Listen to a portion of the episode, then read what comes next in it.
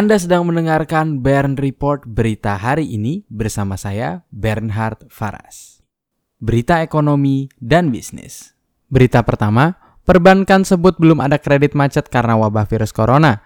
Para pelaku perbankan menyebut dampak penyebaran virus corona belum terasa di sektor perbankan.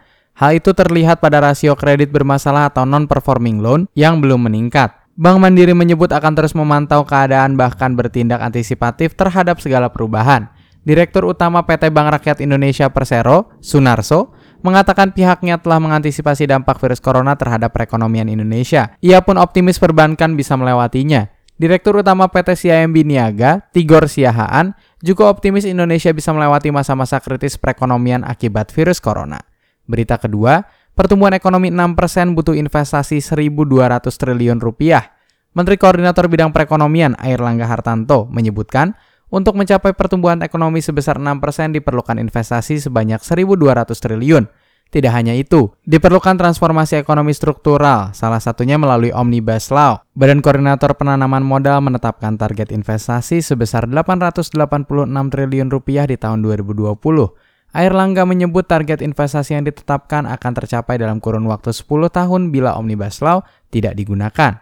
Berita ketiga, hotel dan restoran akan dapat libur bayar pajak hingga 6 bulan. Penyebaran virus corona di Indonesia semakin membuat industri pariwisata baik di hotel dan restoran melesu. Untuk itu, pemerintah akan memberikan insentif pariwisata demi menjaga keberlangsungan industri tersebut dalam bentuk pembebasan pajak. Menteri Pariwisata dan Ekonomi Kreatif, Wisnu Tama Kusubandio mengatakan, pembebasan pajak bagi hotel dan restoran itu akan diberlakukan selama 6 bulan. Berita keempat, pemerintah akan turunkan harga gas.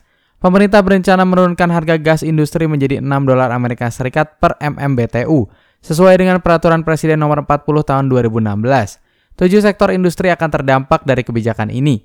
Kementerian SDM menyebut jika penurunan harga gas juga diberlakukan untuk pembangkit akan berdampak pada penghematan negara hingga 18,58 triliun rupiah dengan asumsi harga gas tahun ini sebesar 8,39 dolar Amerika Serikat per MMBTU. Berita kelima, OJK imbau bank pangkas bunga kredit. Bank Indonesia atau yang biasa disebut BI, pemerintah, dan otoritas jasa keuangan atau yang biasa disebut OJK telah mengeluarkan stimulus untuk menghadapi pelemahan perekonomian akibat sentimen penyebaran virus corona.